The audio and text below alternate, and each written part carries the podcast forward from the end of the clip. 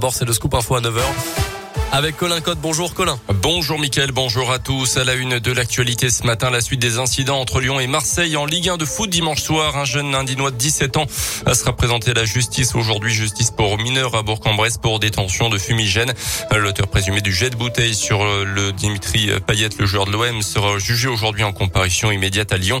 Euh, il risque jusqu'à trois ans de prison. Le match avait été arrêté au bout de quelques minutes seulement. Il n'avait pas repris. Après le joueur marseillais, le syndicat des joueurs pro a annoncé hier qu'il allait porter plainte contre l'individu. Une réunion de crise a lieu d'ailleurs aujourd'hui entre plusieurs ministres et les instances du foot français pour retrouver des solutions concernant évidemment la sécurité dans les stades. En attendant, la commission de discipline de la Ligue de foot professionnelle a décidé hier de sanctionner l'OL d'un match à huis clos à titre conservatoire.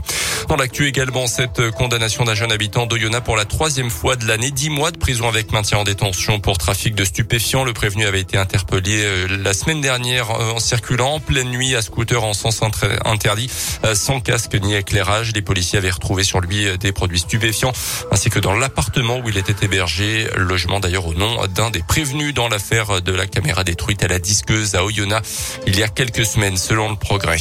Une semaine pour en savoir plus sur les métiers du droit. Un forum 100% virtuel se tient jusqu'à la fin de la semaine à Bourg. Il est organisé par l'association étudiante juriste jeune du campus de l'université Lyon 3.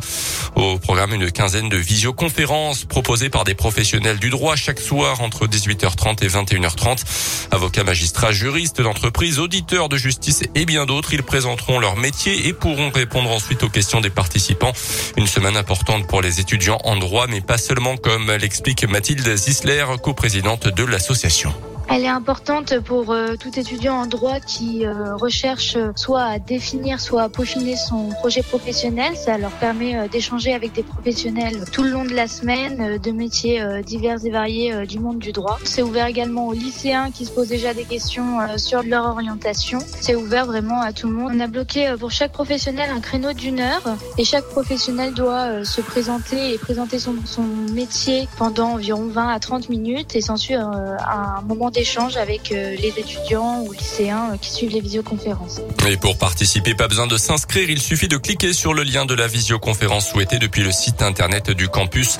On vous a mis toutes les informations sur notre site internet radioscoop.com et l'application Radioscoop. À retenir également Jean Castex, le premier ministre testé positif à la Covid. On l'a appris hier soir, il va se placer à l'isolement pendant dix jours. Le chef euh, du euh, gouvernement doublement vacciné a déjà été trois fois cas contact depuis le début de la pandémie. Notez que le conseil scientifique a fait part de ses préconisations concernant cette cinquième vague avec notamment la possibilité d'étendre la troisième dose de rappel à tous les adultes euh, six mois après la vaccination. Cette troisième dose sera nécessaire dans tous les cas aux plus de 65 ans et aux personnes fragiles pour prolonger la validité de leur passe sanitaire à partir du 15 décembre. Mais la date pourrait être avancée dès le milieu de la semaine prochaine. Ça devrait être annoncé après le Conseil de défense sanitaire qui se tiendra demain notamment autour d'Emmanuel Macron. Les sports avec une nouvelle règle en tennis dans le circuit masculin à partir de l'an prochain. Les pauses toilettes seront encadrées, annoncé l'instance masculine mondiale. Pas plus de 5 minutes et uniquement entre deux sets à partir de la saison prochaine.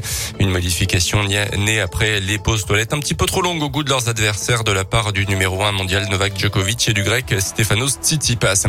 On suivra Lille ce soir en Ligue des champions de foot. Cinquième journée contre les Autrichiens de Salzbourg à 21h.